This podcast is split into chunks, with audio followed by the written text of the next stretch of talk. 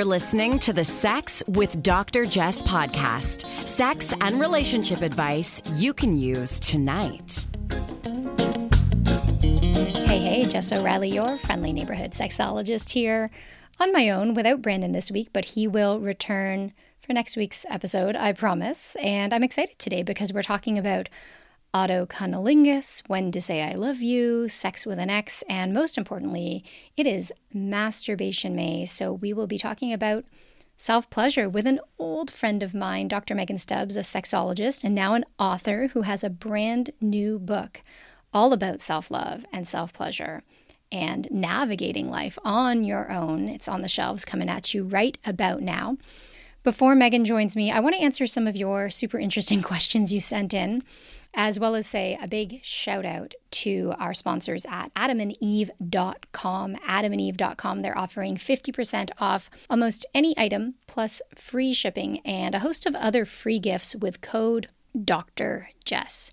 D R J E S S. Adamandeve.com sells pretty much everything from lube and massage oils to butt plugs and vibrators and dildos and restraints and lingerie and all of the fun stuff you can use to spice up the bedroom. So check them out, adamandeve.com, and again, use code Dr. Jess to save. Now, I want to start with the topic of auto cunnilingus because the other day I got a couple of questions about autocunnilingus from somebody who wanted to know whether or not it's possible and how to do it. And it's not something, you know, I've spent much time talking about or thinking about, so I had to spend some time looking up what I could find, um, chatting with some clients, and basically, so autocunnilingus obviously refers to going down on yourself, so on your labia. So, not on a penis, which might for some people potentially be easier to reach, still pretty unrealistic for most people. But autocunnilingus, so going down on yourself, just in the end isn't realistic for most of us. So, if you are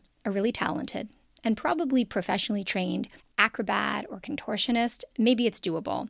But in all of the spaces I've been in, where I see people doing all sorts of sexual things, you know, at like festivals and parties and gatherings, I've never seen it happen. So it doesn't mean it's impossible. It's just that I think the vast majority of us don't have the flexibility to try it comfortably and safely. And I was thinking that it probably takes the same amount of training as it might take a contortionist to learn to put their head through their legs. And I guess once you've mastered that part, maybe you don't even have to worry about technique because you know your body and you can just go at it. They were asking about risks as well. And I would say probably the risk is really muscle strain or bodily injuries. You're probably not going to, you know, worry about, for example, spreading herpes, cold sores to your genital region because you're probably going to hurt your neck before you even get that far. So as I was answering this question for this person, I was kind of thinking about okay, so what can you do if you can't go down on yourself? And I was thinking about ways that you can kind of enjoy the sensations of oral while playing solo. So, first and foremost, anything your tongue can do,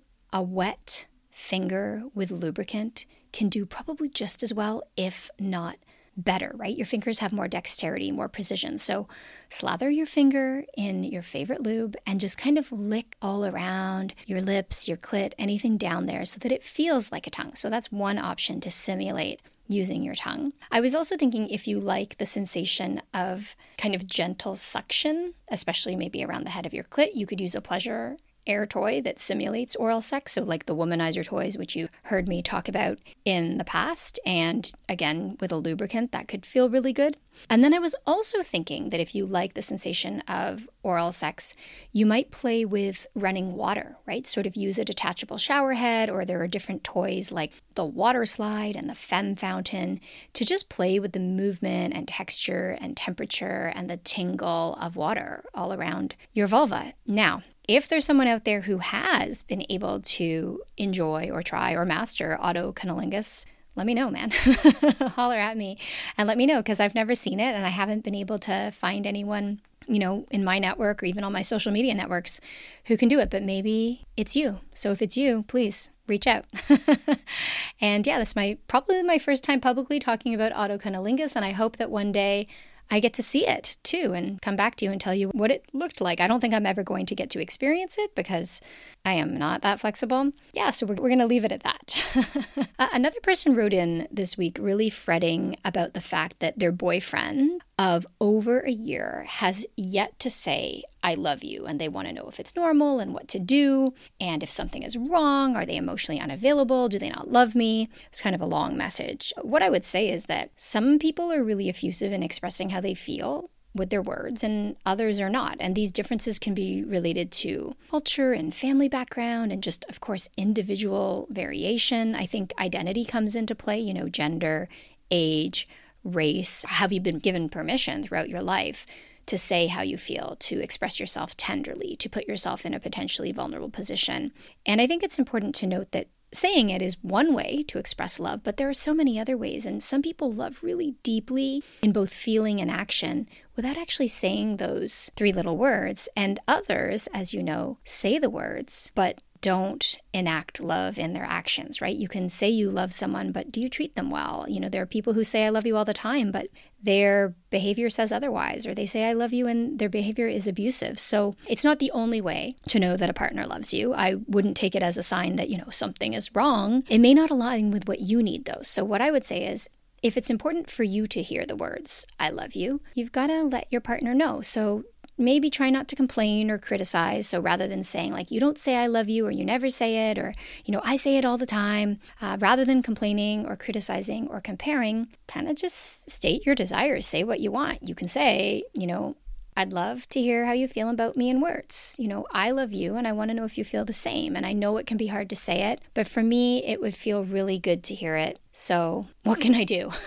to help you utter those three little words? So, I think this is a conversation to, to be had. And of course, we've got all these models of what's normal in relationships, right? We've got these ideas that, oh, there's the first time they say, I love you. And we've got models from romantic comedies and from sitcoms and from different popular culture representations. And when we don't fit into those or our partner doesn't align with some of those messages we've received, it can feel like something's wrong. And that may not be the case. It might just be a matter of this, you know, human variation. So please, I hope you speak up and I hope you get to hear the words that you need to hear. And I, I wish Brandon were here. Well, I always wish Brandon was here, but I know he would talk about the fact that over the years, he has pushed his comfort zone to say things to me that maybe don't come naturally, that aren't a part of his, you know, easily accessible vocabulary that weren't a part of his upbringing.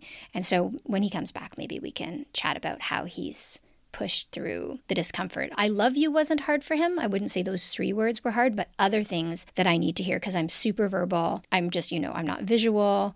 I guess I like acts of service, but really I, I like to hear words, right? I'm a I'm a words person. That's why I say so many of them. Okay, a reminder to keep myself moving along because I do want to make sure we have lots of time to talk to Megan. I have one more question I'm going to share with you. So, this person, this was also a long one, but the gist of it is I keep going back to my ex for sex. I can't help myself. Am I self sabotaging or should I just keep going because it feels good?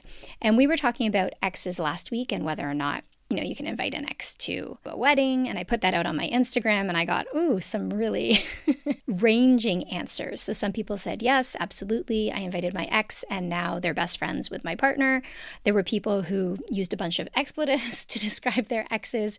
And exes are a bit of a hot topic right now, just in in the media because uh, J Lo and Ben Affleck, there are rumors swirling that they're getting back together. So I've been doing a lot, a lot of interviews around how to navigate these relationships with exes. So for this person, I want to say, you know, lots of people do go back to their exes. Lots of people sleep with their exes, often in the early days after breakup. In some cases, we see that the sex really improves after the breakup because the relationship issues remain. But if you're just having sex with a familiar partner without the complications of everyday life, it can be really hot. And it, it is is really normal to sometimes crave the comfort of an ex because, you know, as humans, we naturally crave comfort and predictability, but also excitement and novelty. And sex with an ex offers kind of a balance of both worlds because you get the thrill of having sex with someone with whom you're not in a relationship and you probably have some history and a little bit of tension there, which is hot. But you also get the security of already knowing one another intimately, right? Like you already know what you look like naked. So, you know, there's there's that nice balance. And and so for you, you know, you're asking Am I self sabotaging? Should I keep doing it because it feels good? I mean, you're the expert in your experience. I'd say that I don't think any idea is universally good or bad. So, you know, have sex with your ex if you want to, if the sex is satisfying, if you're not using it as a means to kind of get back together, unless you both want that. But if your ex has been clear that a reunion is sort of not in the cards, hopefully you're not saying one thing and doing another. And if you feel good about it, right? If if it feels good and you walk away feeling good about yourself and it's not attached to a bunch of strings where maybe they're making you feel badly about yourself or there's, you know, a demeaning piece or a controlling piece or a power piece that doesn't feel good for you, then by all means go for it. And I guess on the flip side, if you find you're feeling badly about it after or if you know they're trying to get back together with you, and you don't want to get back together with them. I think that as humans, we have some responsibility. Not that we're responsible for other people, but if you know that there's this mismatch, maybe it's up to you to, to set the boundary and stop doing it. If you're doing it just to keep tabs on them,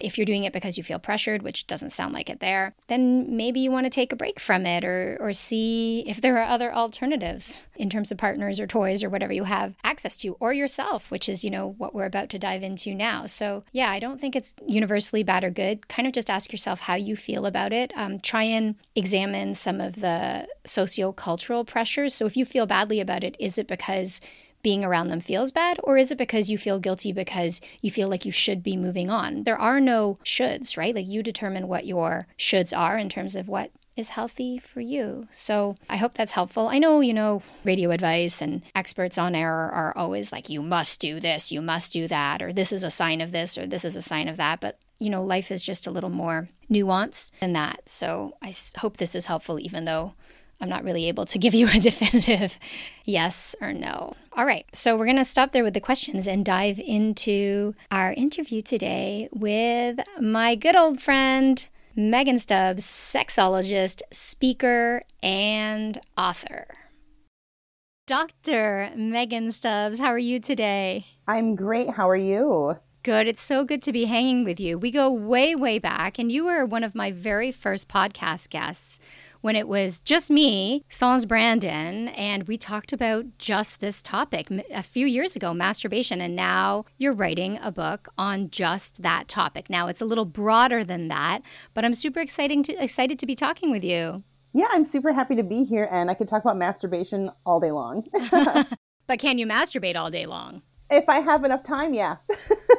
and water breaks and snack breaks. totally. Snacks, those are the key. So tell us all about your new book, Playing Without a Partner A Singles Guide to Sex, Dating, and Happiness. This is your baby. What is the key takeaway here for readers? This book, while it is for single, air quotes, people, it's really a book about empowering yourself and making sure that your home base, whether that's your mental health, your sexual health, or just, you know, your own self esteem, is rock solid. So the book is filled with tips of how to build yourself up, get sexual satisfaction by yourself, and know that you, right now, at this very moment, are whole, complete, and deserving of pleasure and can bring about amazing sexual satisfaction all on your own without adding someone else to your life. I love that. Now, you're single, correct? Super single. Ooh, you're a super single. I've heard of a super swinger, but uh, maybe this is something different. So, what do you what do you love about being single? What do I love about being single? I like that I can just pick up and do anything at any time. I'm like beholden to no one else. I keep my own schedule. I don't have to check in with someone like, hey, I'm going to start baking bread at 11 p.m. Is that going to keep you up? Because it's just me and my dog. So he's down for any kind of kitchen activity whenever. So he's never going to complain. But, you know, in normative times, I can, you know, take a long weekend trip or go visit friends somewhere at the drop of a hat because it's just me. So I really love the freedom and flexibility I have to maybe explore new passions or just dabble in weird stuff like late night baking. I love your baking pics. Of course, I love your dog Kronos. Now, you say that to have a fulfilling sex life as a single person, whether it's, you know, engaging with a brand new partner or relying on self-love to meet your needs, it really starts with learning to live a fulfilled single life in general. So, what is an actionable step folks can take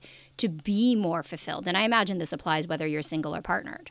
Yeah, know that you don't have to rely on your partner to be your everything. I think a lot of times society puts on this like, they're my best friend, my travel partner, my buddy, my sexual partner, my accountability partner, and all these things on your relationship. And it's like, you know, your partner is awesome, but they don't have to be everything to you. You know, spread that wealth around. So taking it back to yourself, know that you don't have to say your partner's always stressed out, they never want to have sex with me. You can have sex with yourself. Kind of like that self soothing point of view. Like, what can you do? Right now to make yourself feel good? And there's a whole variety of things you can do from masturbation, you know, meditation, just taking time for some self care, go get a massage, or just, you know, read a book, go take a walk. That's all things you can do on your own and very low cost too. So it's not like self care is you dropping $500 spa. You can do a lot of great things on your own at home. You know, that's a really great point because when we talk about differentials in desire among couples, you know, we tend to go to solo sex, but people generally will complain about that. They're like, well, I don't want to have sex with myself. I want to have sex with my partner. So, how do we tear down this hierarchy in which partnered sex is kind of at the top and masturbation and solo sex is down at the bottom? How, how can we shift that?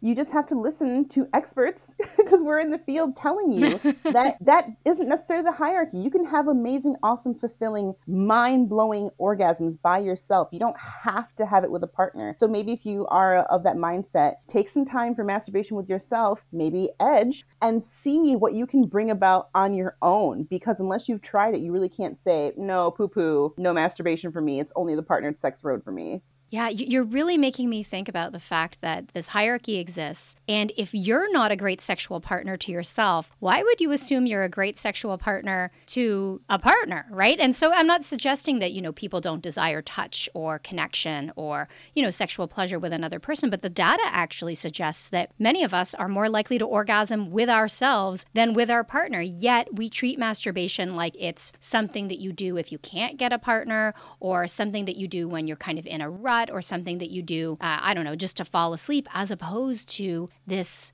array of sexual experiences you can explore, you know, new positions, new approaches, new techniques, all these things you can do to yourself. If you're not willing to try and, you know, play with variety and experimentation on your own, I, I would challenge, well, why are you willing to do that with a partner? Are you really willing? And you mentioned edging. So I'd love to talk about edging and what that looks like on your own. And like most sexual activities, it's almost always best to try it by yourself first. So walk us through what edging looks like. So, edging is where you're stimulating yourself, building that arousal, that anticipation, and getting to the brink of orgasm and then stopping or slowing down the sensation so you don't tip over that cliff into orgasm land. And so you bring yourself up to the peak almost and then come back down and then back up again. And how many times you want to repeat that's up to you. But once you're done and you're like, okay, we're going to go all the way over the cliff, it can be a really powerful orgasm experience.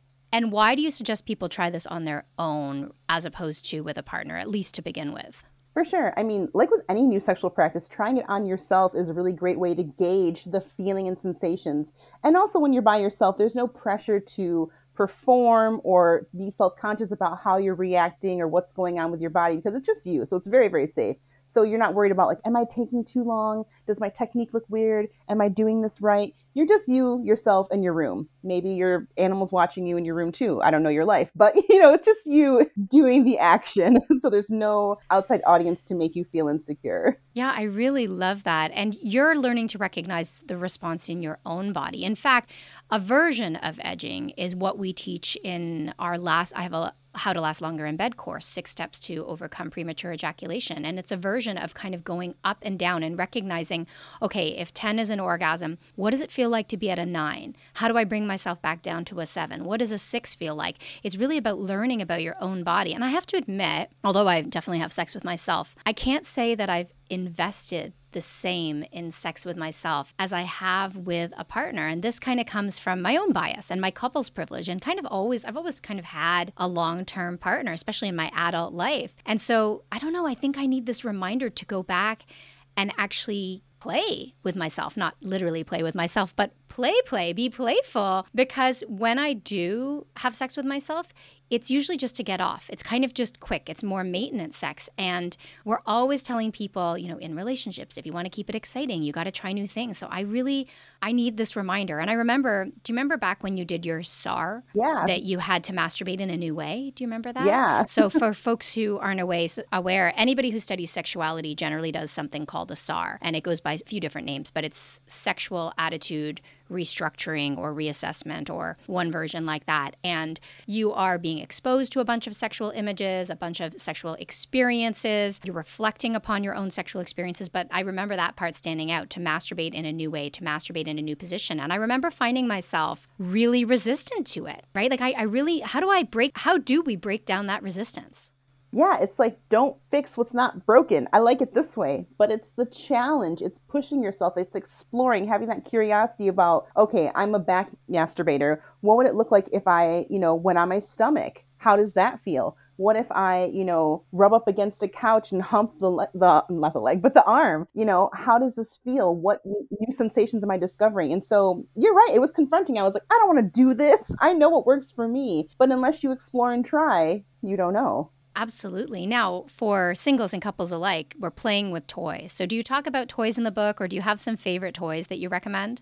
Yeah, so I have a gateway toy to the sex world. And I always say picking up a bullet vibrator is like the gateway toy to sex toys. It's very oftentimes inexpensive, very accessible. I think a lot of like big brands now are in big box stores. So you can literally go to like your local pharmacy and get a aid, a sex toy in the like, you know, condom aisle. And that's a great toy to explore because it's small, inexpensive, and it's just like a taste of what you know, vibration can feel like. And so, of course, there's a hierarchy, not a hierarchy, a variety of vibrators where it's a buzzy, hummy, deep, rumbly. And so, as you explore those different sensations, you can say, okay, I'm more of a buzzy person. Okay, now I'm going to search buzzy vibrators. And then you're like, well, maybe I want to try internal stimulation. Okay, now we'll go for some dual motor vibrators. So, it's just kind of like a choose your own adventure. And a bullet vibrator is the greatest starting point, in my opinion, to enter the sex toy realm. I love that. Do you have a favorite bullet vibe? Yeah, the WeVibe.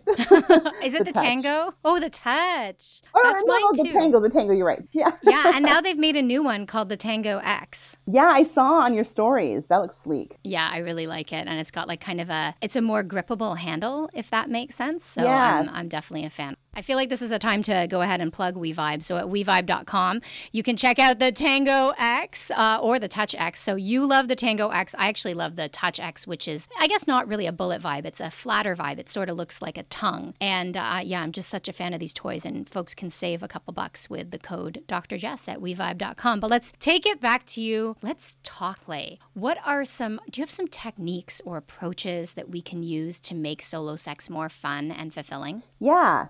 Make it a full on ordeal. Don't just say, like, oh, I'm going to bed early, 15 minutes, let's masturbate. That's totally valid. That's a great way to, you know, fit masturbation in but make it a thing. Be like, all right, I'm going to bed two hours early. I'm going to set the scene with every kind of sense we're keying in on. So, lighting, I'm going to have candles, sounds, I'm going to play my favorite slow jams on my Bluetooth speaker. Bedding, I'm going to bust out the nice sheets and the cozy blankets. And, you know, I'm going to have my favorite drink. Maybe it's some herbal tea, maybe it's a glass of wine but really making a full ordeal. So imagine like you are dating yourself, as cliche as that sounds, but put in all that effort you would do for a partner. Like, I'm gonna surprise you for a romantic evening. Do that for yourself. And then go into the masturbation, but don't just go to your hot spots, you know, try to explore, almost do like a self sensate focus where you're just touching yourself for curiosity and just being like, oh, how does that feel? And you're going to be building that anticipation. So when you finally do get down to like, it's business, let's go, it's orgasm time,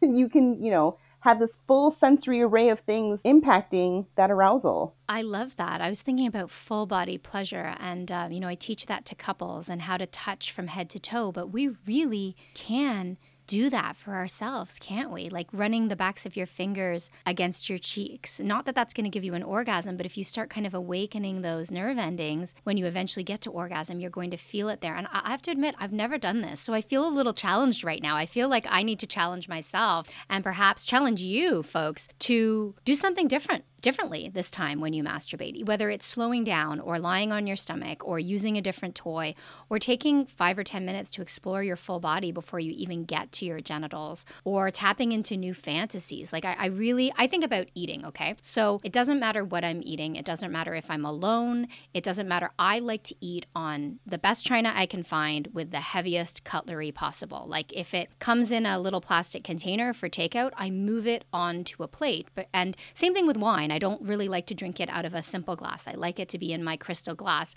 And there's something about the food and wine experience where I, I want to indulge. Like I really want to enjoy it. Even if I'm eating all by myself on the couch in my sweatpants, I don't want to eat off of a plastic or paper plate. And so it's, and I, and I have to admit, I don't do the same for sex, right? I'm not setting it, or at least solo sex, I'm not setting it up to set the mood like you described. And so yeah, I think that's really great advice you don't have to do everything all at once. You don't have to, you know, invest in nice sheets, get some candles, get a new speaker, um, you know, get a case of wine. You can just start slowly by incorporating one thing. If you're going to go to bed a little bit early, say, okay, maybe I'll light a candle this time. Or like, you know what, I can just play some music on my phone or something. So you can slowly incorporate these different things. You don't have to go in all or nothing. It's just what works for you at the time. And you can build or take away from there. Now, I also want to talk about dating because all I hear from daters is frustration that they're frustrated with the apps and it's from all sides of the aisle all genders all ages. So what's the lowdown? What's the reality? What's happening with dating? How can we be better daters? Why why are why do i hear people complaining about dating so much I think, anecdotally speaking, I've had friends who've had great success on dating apps or meeting people, especially during a pandemic. That's been great for them. But then I think the more notorious stories always get the like, you know, gossip in the reach because it's like a bad thing. And so people are complaining because they're not making those authentic connections that they're seeking. And so for me, I'm thinking they might not be as forthcoming in their dating profiles as they should be. They they're like, I'm just out here to see what could happen.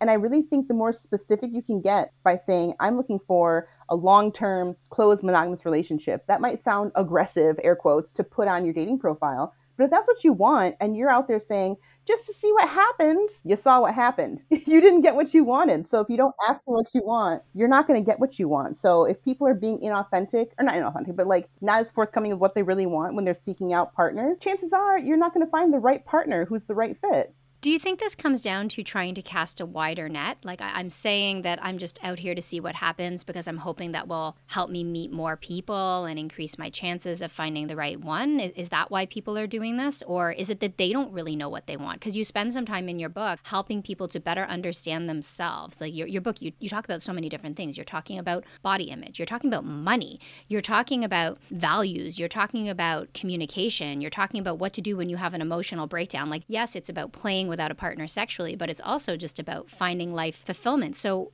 do people know what they want, and how can you help them figure out what it is we do want? Yeah, twofold. So, I love the example of you saying they're casting a wide net. That's great to cast a wide net, but know that everything you catch in that net isn't going to be a keeper. So, the more specific, if we're going to keep with the fishing analogy, the more specific bait the lure, the hook you have, the more chances you are you're going to hook the right fish that you want. But yeah, especially in the book, I want to have these people who are single right now, whether it's by choice or they just found themselves single or they're a long term single person like me, I want them to have the best, most solid footing foundation they can with themselves. So they can say, I'm looking for a partner who's, you know, maybe open to swinging and is a little bit kinky and you know you have all these things you're looking for in a partner. Once you have that down for yourself the better able you are to seek that out in the greater ocean of people and partners. But if you're just saying like oh you know we'll see what happens and you find someone that's super great but you find out they're like a tobacco user uh you know but if you say in the beginning no smoking no tobacco use then you're not going to have that person who might not be a fit for you. But then also going back into that make yourself a hierarchy of things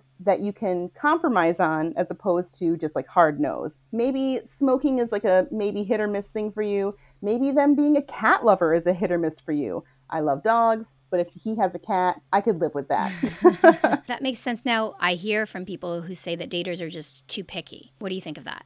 I'd rather have them be too picky than jumping into a relationship for I don't know, like feeling like I'm stuck or feeling like this will just be the next thing or I can change them. Be picky. This is a serious thing. This isn't like you choosing turkey versus ham on a sandwich. This is you making a relationship, creating a life with someone, going to, you know, build your future together. So if you have the wrong pick, this isn't like a flippant thing of like, oh, next time I'll make sure I pick, you know, turkey instead. This is a serious thing, so get specific on what you want. And what about folks who get picky about things like height or appearance or, you know, those or income? What do you think about things like that? Because it, it seems to me that, you know, height is not going to create a fulfilling relationship. Um, eye color is not going to create something that lasts a lifetime. Even finance, of course, I'm not saying money doesn't matter to people and doesn't adversely or posit- positively affect relationships. But uh, what about what about those type of pickiness factors? So, prefacing with everyone has their right to preferences. That's we're not saying you can't have a, you know, preference of like I prefer this, but put that on your hierarchy list of how important is it this person is at least 5 inches taller than you. Where does that rank with are they a kind person? Are they funny? Are they going to make me laugh? do they not like sushi? Like, where does that fall in the hierarchy of things that are important to you? So maybe if you're someone who's like in the sugar lifestyle, you need to have that seven figure bank account, then that might be a super high priority for you. But if you're someone who's looking for someone who's caring, who's, you know, attractive, you know, maybe they're like, I don't know, not your top pick, but they're cute. They're not, you're not repulsed by them. How about that? You're not repulsed by them. They're a good person, but they don't have the biggest bank account. Ask yourself, does that matter? How does that make me feel about them holistically? Because reducing someone to like one attribute, tall, rich, you know, has multiple houses on the beach, ask yourself, where does that fall in the hierarchy? And then think, okay, can this person work for me? Yeah, I, I do think that we, we're hung up on certain elements that are more attached to status than actual attraction. For me personally, as I get to know someone, that's how attraction builds. And I'm not saying there aren't things that I I'm attracted to physically when right when I meet someone, but I am attracted to such a broad range of people. Like I don't know that I specifically have a type because, you know, I, I don't know, I just feel something whether it's their oh, first of all, I really like the sound of people's voices. Like that's something that really attracts me. But there's just such a huge range. So I don't know that it's I think we need to kind of perhaps loosen I, I like the way you put it, create the sure you have these desires, but can you reorder them and maybe not prioritize the things that aren't actually going to make for a happy relationship or a, an exciting sex life, however, whatever it is you're looking for. Now, I'd like to ask you about hooking up because how do you, as a single person, if you're just hooking up with someone, maybe you're having a one night stand or they're a new partner, how do you tell them what you're into? You know, a really great way of doing this, I think, is like doing some playful sexting before you meet or maybe before you're going to have your first sexual experience it's a safe medium because you're just texting through phone. It's not you saying like I'm into this, this, this, and this. I hope you like that too. you can just be playful and say, you know, hey, what do you think about this? Or even better, I love the third party option of saying like, hey, I just read this article or heard this podcast where they talked about uh, rimming. You know, would you ever try that? Would you be into that? And then you can get their reaction more authentically than you saying like I'm into rimming. Hope you are too. And then they're like, oh shit, like I'm not really into it, but they're into it, so I guess I'll say I'm into it. So you want to make sure you have a comfortable communication way with your partner when talking about new sexual things. Well, so you've written this book, Playing Without a Partner, but you're also a sexologist. So you bring up rimming. Let me just ask you can you tell us what rimming is, how to do it, how to do it safely? Rimming is where you're performing oral sex on the butt. so you are licking your partner's butt, possibly putting a finger in there. Various ways to keep yourself safe. You can use a dental dam. You can also use a glove cut with the fingers removed, but the thumb still kept on. So you can engage in penetration with a barrier still. We can also talk about enemas. You don't necessarily have to do enemas, but that's an option for you if you want to get a clean out and make sure that there's no remaining poop. Because if we're talking about butt stuff, we have to talk about poop. So depending on your level of comfort, there's different levels of things you can do to protect yourself and be safe. Love it. And you can, with rimming also, you can kind of, uh, my favorite move is the flower petal move, where your tongue is kind of working your way around the external pucker or butthole and you're painting petals all around. I don't know. I think it's like, I find Ooh. that just so sensual. Yes. And I also like the karate chop slide, where you've got your hand slathered in lube and you're kind of gently sliding your hand like you're karate chopping the butt, but much more slowly and gently between the butt cheeks, right? Yeah. Yeah, yeah. Boom. Ooh, that's so nice. Yeah. Yeah, super sensual. Did you like okay. that, baby? Oh. and you need that communication in casual hookups as well. There's no reason why you can't talk about what you like. You recommend, and I love this piece of advice for a one night stand, to be selfish. Yeah, because you don't know this person. You literally met them that night because that's a one night stand you have to say, hey, I like it this way. Also, tell me how you like it too. Because otherwise, if you're just fumbling around with two bodies, maybe you'll have compatibility and maybe you'll touch the right spots. But unless you say, I like it like this here, this works. Hey, I'd love it if you switched up and did this instead. You're just kind of leaving it up to like chance. And I don't want to have any more chance sex. That was my 20s. I want to be specific and be intentional with the sex that I'm having. Right. This is, you know, you want to make it worth your while. So, what about if you have more specific needs? So, perhaps you're, you know, for example, if you're a sexual assault survivor, how do you bring that up with a casual or hookup partner? Because most of the advice out there centers around disclosing within relationships. Yeah, you can just simply say, like, hey, I'd prefer if we didn't, you know, something about an act that specifically isn't okay for you to say, if we can stick away from doing anything like doggy style or you, you know, belittling me with names or something. But just telling them, you don't have to say like, hey, this happened and go into the whole long story to say, hey, I'd prefer if we didn't do these things because they don't work out for me or they're not good for me. Is that okay with you? And hopefully they say yes. Yeah, I appreciate that. I think it's so important to communicate our needs. And I was thinking about, you know, when you go for a massage, they'll ask you if there's any areas that are tender. And so for example, I don't like my knees touched. I don't know why. I don't I don't mind my knees touched if they're bent, but if my legs are straight, I don't know if they're a little bit ticklish or reactive, but I have no problem communicating that because it's my body and, you know, I'm there to feel good, hopefully, at a at a massage session. Sorry, did I say RMT? I don't know if that's a, uh, a thing in the States, but basically a registered massage therapist of, of some type. I think they're probably called licensed massage therapists in the States. Uh, sometimes I have to do my Canadian translation for folks. But it's the same thing where you can say, you know, you might, first of all, people can disclose as much as they want or as little as they want, but you might say, you know, I'm a survivor, I don't like to be touched here, or I'm a survivor, so there's certain sounds I don't like, or I'm a survivor and what I really like is, right? Sometimes you can you can tell somebody what you want as opposed to what you don't want. I, I like that approach. Now let's switch gears before I let you go. Uh, and I want to ask about doggy position and gas on a date because there's a section in your book where you talk about what to do if you're feeling really gassy. And, you know, of course, I am really, I don't know if I'm regretting or super thankful that Brandon isn't here at this moment. But let's talk about gassy dates. I've been saving all of these like worst case scenario things for so long, being like they're gonna go in the book one day. so if you find yourself on a date where you have gas, you can go into the restroom and you can go into like the down dog position and you know kind of be in that position, maybe sway around a little bit, and usually the gas will, because gas rises, it will usually exit your body quickly because it's so uncomfortable. I mean, at least I've been there when you have like painful gas and you're sitting there and it's like you're trying to grin and bear it or you're like shifting in your chair. You can just excuse yourself and hopefully relieve it and then come back and then be fine. Hoping that the restaurant has more than one bathroom, but that's a separate issue. So we're just talking about relieving gas right now.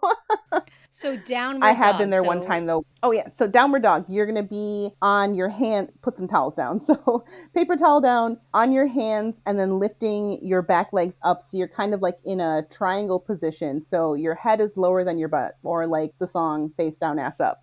so we're letting the gas leave but in the least sexy way. Unless you're into gas, which some people are, and that's a whole whole other thing. Yeah.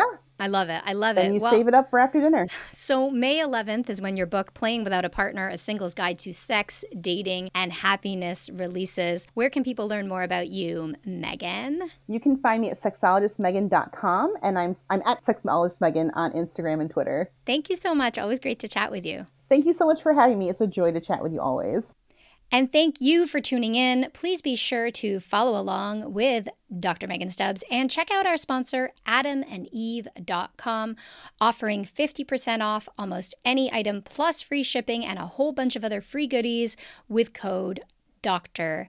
Jess, adamandeve.com for all the goodies and good vibes you can imagine. Folks, wherever you're at, I hope you're having a great one. We'll be back next Friday with a brand new episode.